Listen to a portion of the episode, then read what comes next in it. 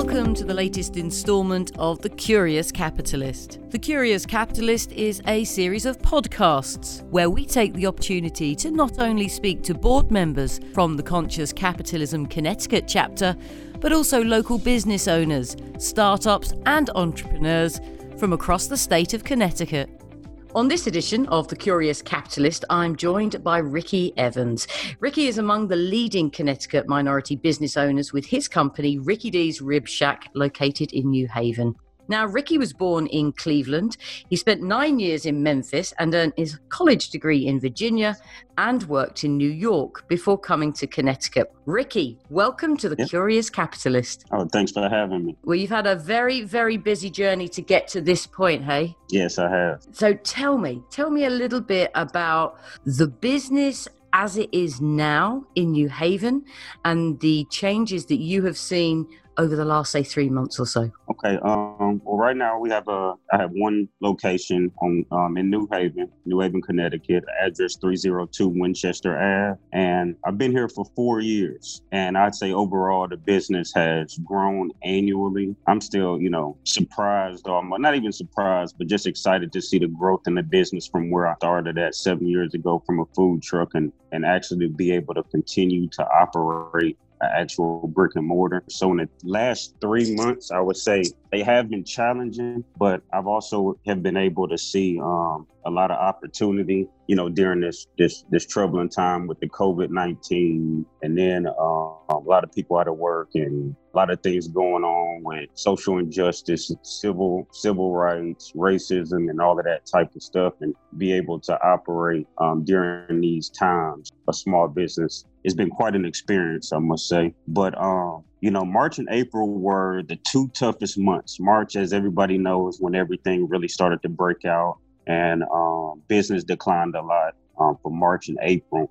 But um, May and June, we definitely seen a bounce back, and which is good. And and but this has also been a good time for growth because it gave me an opportunity to kind of, you know, uh, study the consumer, study my customer a lot more. And one one of the major takeaways is that even though business declined significantly in March and April, that doesn't mean it had anything to do with my business, with my products, with the service, or anything. And I always knew that those customers were still there, um, even during these tough times. And if I can kind of just hold it out, I kind of always had that feeling if I can just kind of hold it out, wait it out, and use this time to tighten up on operations, use this time to tighten up on my product, make it better, improve. So when customers do come back, you know, they'll come back ready to spend, ready to get some more of the barbecue that they enjoyed before. Absolutely. Um, before, yeah, before uh, the COVID and everything broke out. And I mean, really, um, you know, it showed in May and June, you know,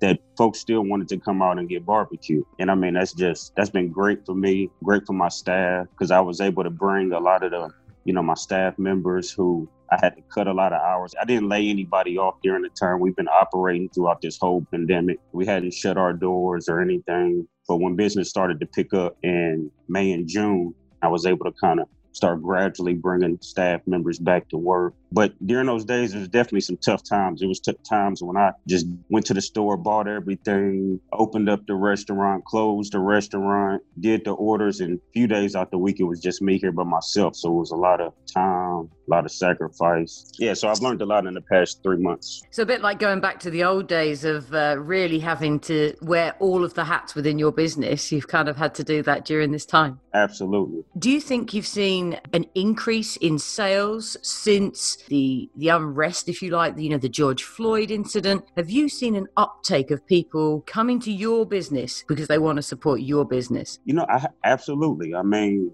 you know, it's it's weird when I sit back and analyze it because, like I said, we've been here four years, even before the COVID situation and before George Floyd. We kind of market to folks in the community, you know, the Yale community, uh, and people outside of the greater New Haven area. And it's funny, I can talk to some people or some customers that come in and just say how much they love the food and blah, blah, blah, and they love the service and everything. And but then you talk to some people who live right down the street and would say that they never even heard of the Rib Shack. A lot of people love the love the product, love the service, but then you talk to some people or somebody else has talked to other people and they said, oh, I didn't even know y'all were even over here on Winchester. I didn't even know you. How long y'all been here? Four years? Oh, my gosh. I never even heard about y'all. Or some people say that they've heard about us, but they ain't never been in. So it's like, okay, how come you haven't been here? You live right down the street. Yeah. So so now, just from talking to the customers and what I was able to take from it is after that whole situation,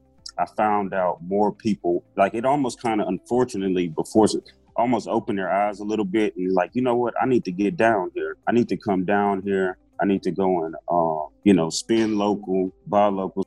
And, and I kind of support is good, but I, I don't use support as often because I don't, I want support, but I don't want support. Like what I want to do is I want the Rib Shack to be considered just like, you know, if you're, if you're hungry, you're trying to figure out what to eat. You trying to, you know, trying to figure out what you want to feed your family for dinner. Come down to the Rib Shack. Don't yeah. just, you know, on don't merit. Just say like on merit. Gotcha. Yeah, yeah. exactly. So, um, absolutely. So, I know um, that certainly my family during this time, you know, we, we like to eat out and it's been really difficult. You know, it's been really not, not difficult as in to feed ourselves. I'm not, I'm not saying right, that right. for a second, but just you miss that, that the service that you're talking about, the ambiance that you get and the quality of the food that you get freshly cooked. You know, we've really noticed absolutely. it and we're doing our best to support local restaurants near us, you know, and to, to get them through this difficult time. And, you know, I'd like to think we were doing that irrelevant of race or color. Um, but right. there is a consideration, you know, particularly, uh, certainly my wife, we've had long conversations about this and we're like, right, we need to buy this, this, and this this year. We are going right. to seek out minority owned businesses and we're going to buy the things that we know we're going to need from minority. Right. You know, we're making a conscious effort to do more. You know, we need to do more. We need to be better. So um, right. I- I'm glad that and, things and, are going well. Yeah. And then just to bounce off of that, it, um, you know, with that same thought process as far as intentional or making a conscious decision to support Black business or minority business, like that may get you into the door. But at the end of the day, if the product isn't good, if the service isn't good, that support isn't going to last that absolutely. long. Absolutely. Yeah. You it's know, so be on um, point. Yeah, yeah, the bottom line, the product and the service plays a huge role into uh, returning customers. Now, let's talk about this. How did you end up as a brick and mortar? Because you got a great story. I mean, I just, it's, tell me how you got to this point in your career and ended up on Winchester. You know, it's very interesting. Something, you know, I'm a real big believer in um, the universe. Um, me too, buddy. Me too. I believe the universe works in mysterious ways, even and, and sometimes the universe can put obstacles in your path just to test you, to see how uh, you respond to adversity or obstacle.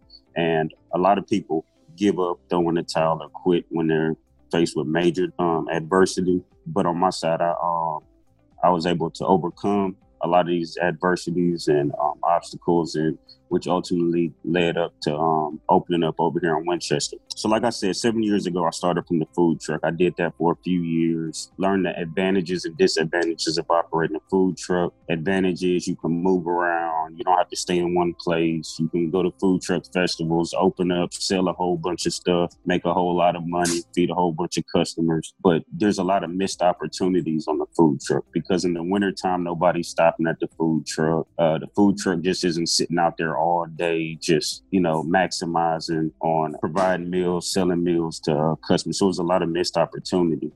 And then after probably like three years of doing that, I had an opportunity to um, open up inside of a beer garden. And, um, you know, this was like, you know, the owner over there came to me on the food truck. I was at like a food truck festival and he was just like, look, I'm about to open up a beer garden, blah, blah, blah. Come down and check it out. It's going to be big. And I thought this could be a good opportunity for me to going into the fall, you know, fourth quarter, winter, fall time, winter time, be able to shut the food truck down and still continue to generate revenue for my business by bringing my business indoors at this beer garden. So that was before the restaurant. So I did that for a few months. You know, I learned a lot. That was the first time that I really had an experience of what it was like operating my business indoors and having a customer base. So they supplied the beer, I supplied the barbecue. And then there was another vendor in there who supplied pizza. Long story short, we were there for probably about like six months. the relationship kind of went sour. It went real bad, and they ended up terminating the agreement effective immediately, which is a whole nother story. The reason why they terminated the agreement didn't really hold up. And I have, pro- at this time, I probably had like eight staff members. So I had... Wow. Big setback, uh, a big setback. Yeah, I had you, staff. Yeah. I had staff members who were determined to, you know, who were coming into work daily, you know, depending on that work, depending on uh, the money that they were making. I was as well. And it's unfortunate that it ended up happening that way. But also around that time, I was kind of being proactive and looking around for locations, because I kind of got to a point to where I'm like, all right, this can't be a long-term thing, just me being in here. So before everything went sour, I was kind of already actively looking for that next opportunity, deciding if I wanted to go brick and mortar or not. So anyway, they ended up becoming the whole legal thing, and I ended up getting them to settle. But after they terminated everything, this location on Winchester opened up. This used to be a Chinese restaurant, and they were looking to get out of their lease. Business wasn't good for them. And in addition, they had another location. So uh, long story short, this place opened up. You know, I was already kind of in talks with a realtor who works with Yale and other, you know, big entities or whatever, and met him down here. We did a whole walkthrough, asked if I'd be interested, and I was able to open up over here. I was able to, you know, my staff who was working at the beer garden, a few of those guys transitioned over here. We started from painting the walls to reorganizing the, the equipment. I had to go out and buy some new equipment that I needed, put a smoker in here, oven, warmer cabinets, and kind of built it out to where, you know, that fit my business, that fit the, the rib shack. And um, a few of those guys who worked at the beer garden at this point, five years ago, four or five years ago, they're still working with me today. Retaining yeah, staff I, is hard, you know, so you must be doing something right for them guys. Yeah, I mean, staff retention is very important, because, I mean, as an employer, when you're hiring people, I mean, you're spending, you're you're really investing into them, because it takes time to train staff on the operations side, how the business is supposed to be ran, how it's supposed to be opened up, you know, how do you supposed to put the meals in the containers, making sure that the orders are correct, customer service is correct, and the and the culture that I wanted to kind of uh, instill in them for the customers, for the consumers, and how big it is, like what we actually stand for in the community. But you've had a, a wiggly path to end up here in Connecticut. Was it always the plan? I mean, you started out in Cleveland. Tell me a little bit about the journey from Cleveland to, to Connecticut. I was born in Cleveland, lived there until I was two, moved to Memphis, Tennessee, was down there from like eighty-eight to like ninety-seven or something like that. I would say more my childhood was down there. And then um, I relocated, me and my family relocated back to Cleveland. And um, I was there from like sixth grade until I graduated high school. And then after high school, I ended up attending Virginia State University. Um, it's an H B C U located in Petersburg, Virginia. That's where I earned a bachelor's of science in business management. You know, I ended up getting a job after I graduated with the company, and they relocated me to New York. And when the company relocated me to New York, um, you know, at the time I had all, my mind was like, look, I didn't want to go nowhere north of Richmond. I wanted to go to like Charlotte, North Carolina or something like that. You know, I didn't want to be in the middle of the hustle and bustle. But when I graduated spring two thousand eight, I mean, the country was, it was like right at the end of the Bush administration, beginning of the Obama administration, first term. We're at war. We're in a recession. It's all this crazy stuff going on. So uh, at the time, I would have been a fool turned down a, a job opportunity because I wasn't happy with the geographical location. um, and so, so, so, so they relocated me to New York, you know, and I, I moved to Yonkers, worked in Westchester County. I, I worked as a facilities manager, and then I ended up getting a, a promotion at, at some point after a couple of years. And I took on my own account in a school district in um, New Jersey.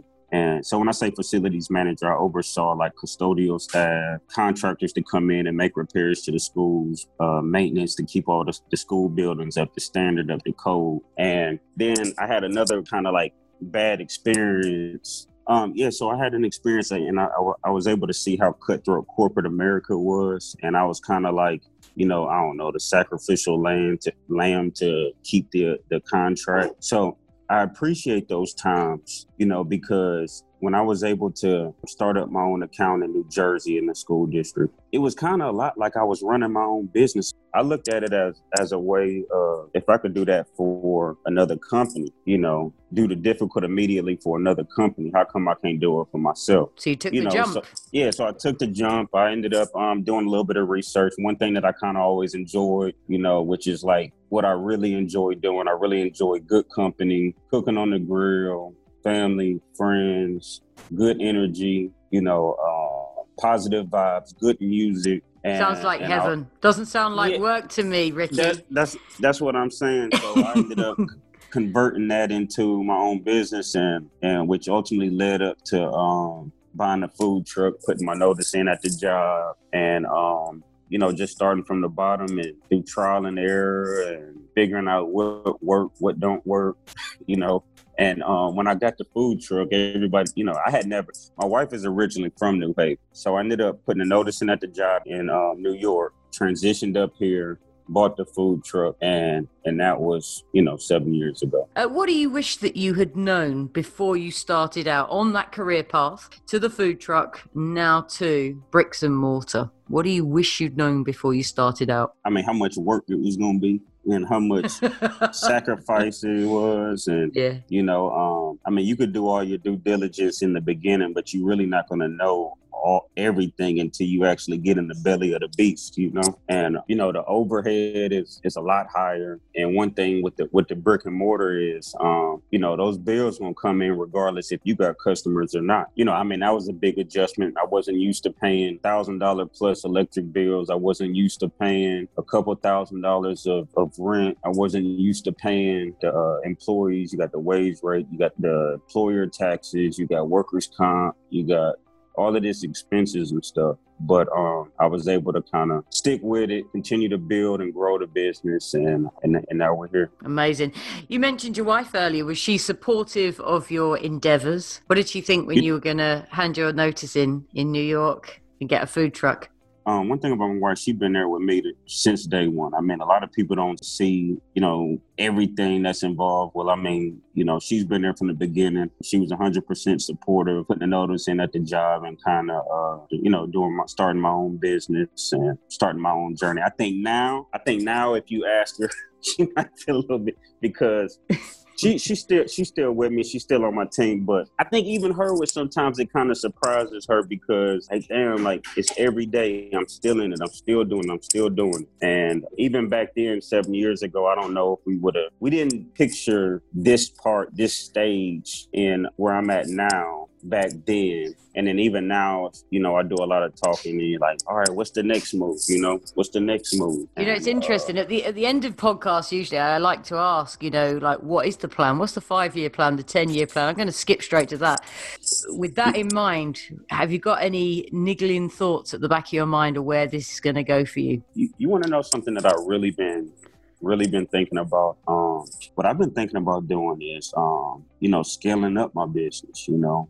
And especially during this time, you know, we're in a time of so much racial division and so much going on in the world. You know, you got a lot of big companies that's out here trying to figure out how they can diversify their organizations, their companies, to include more uh, more minorities in leadership positions. Um, I hear a lot of people talking about um, supporting more local small businesses, minority-owned businesses. So one thing I was thinking about, this might be a great time to scale up my business, to um to open up multiple locations. Like, so how would I do that? What I was thinking about was like a uh, opening up a Rib Shack distribution center. The Rib Shack distribution center would be the the location where all of the prepping would be done, all of the smoking, all of the cooking, meat sides, storage, doing my own distribution, having my own branded delivery vehicles, uh,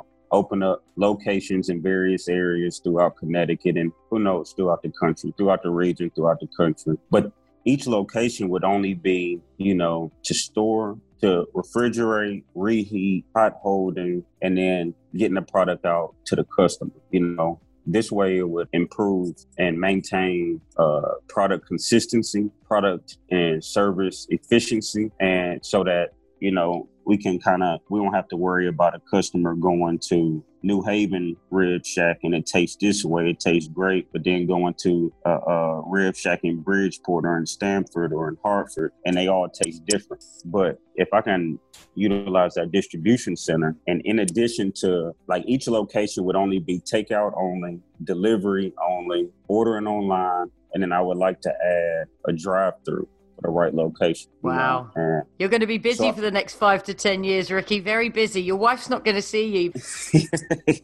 Yeah, it's it's going to be a lot, you know. But I mean, she's if she's been there with me this whole time, I, I don't. She ain't going nowhere. No, she, definitely she'll be right not. with me. Yeah. Well, if you if you tackle it with as much tenacity as you have to date, I'm sure it'll be a huge success. So you're shortly going to be doing what we call a fireside chat with the guys at Conscious Capitalism in Connecticut. How did they first reach out to you, and how did you first hear about that?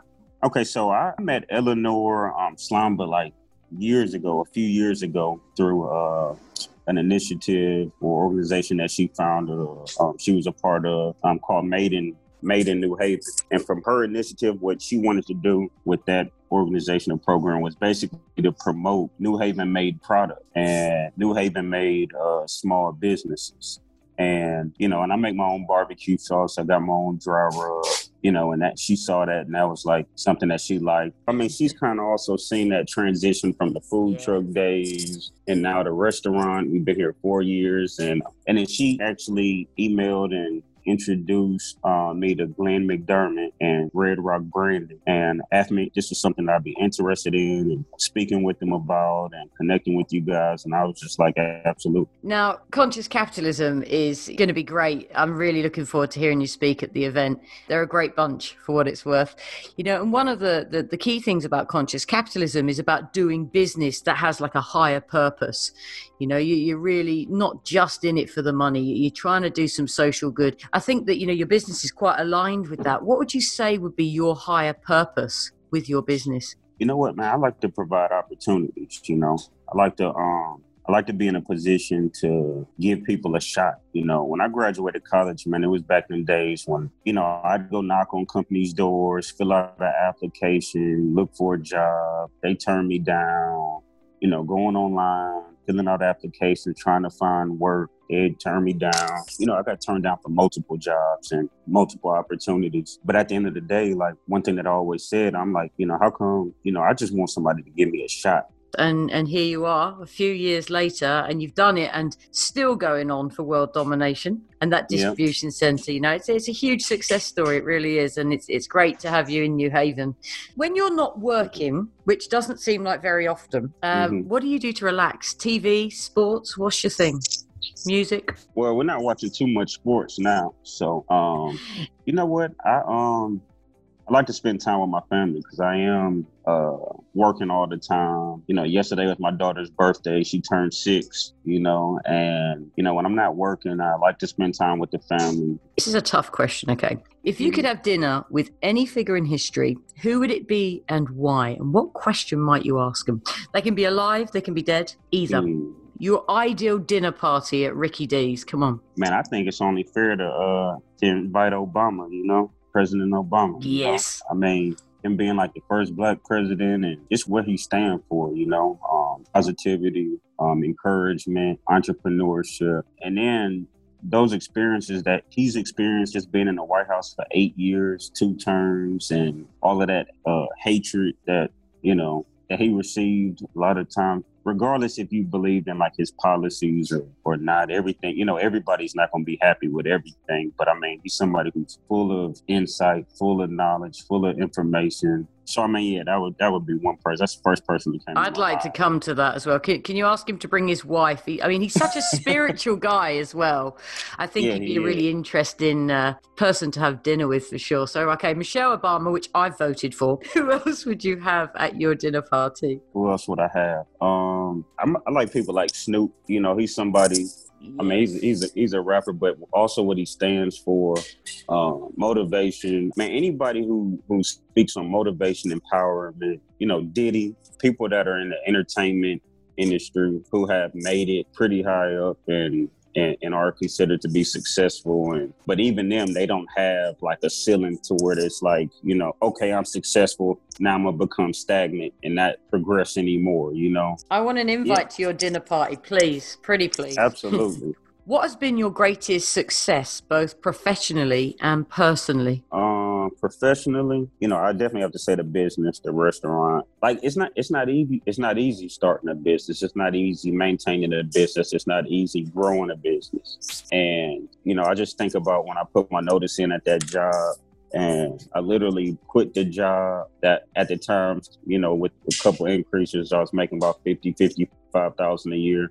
And, you know, I sacrificed that, you know, withdrew from my four oh one k to invest in myself, to invest into the food truck. And that was that four oh one k that I um, generated just in those four years. I was able to put a deposit down on the food truck and get the food truck. So, I mean, and then and then for me to still be doing this and not have to depend on like a consistent check coming in, and kind of like the fear of just not having a consistent check, and like, what if you get out here and, you know, the food truck doesn't make any money? And that's how it was at the beginning. It was like, you know, you're looking at the money, you know, now, now so much, I'm not looking so much as the money. I'm looking so much more to like growth.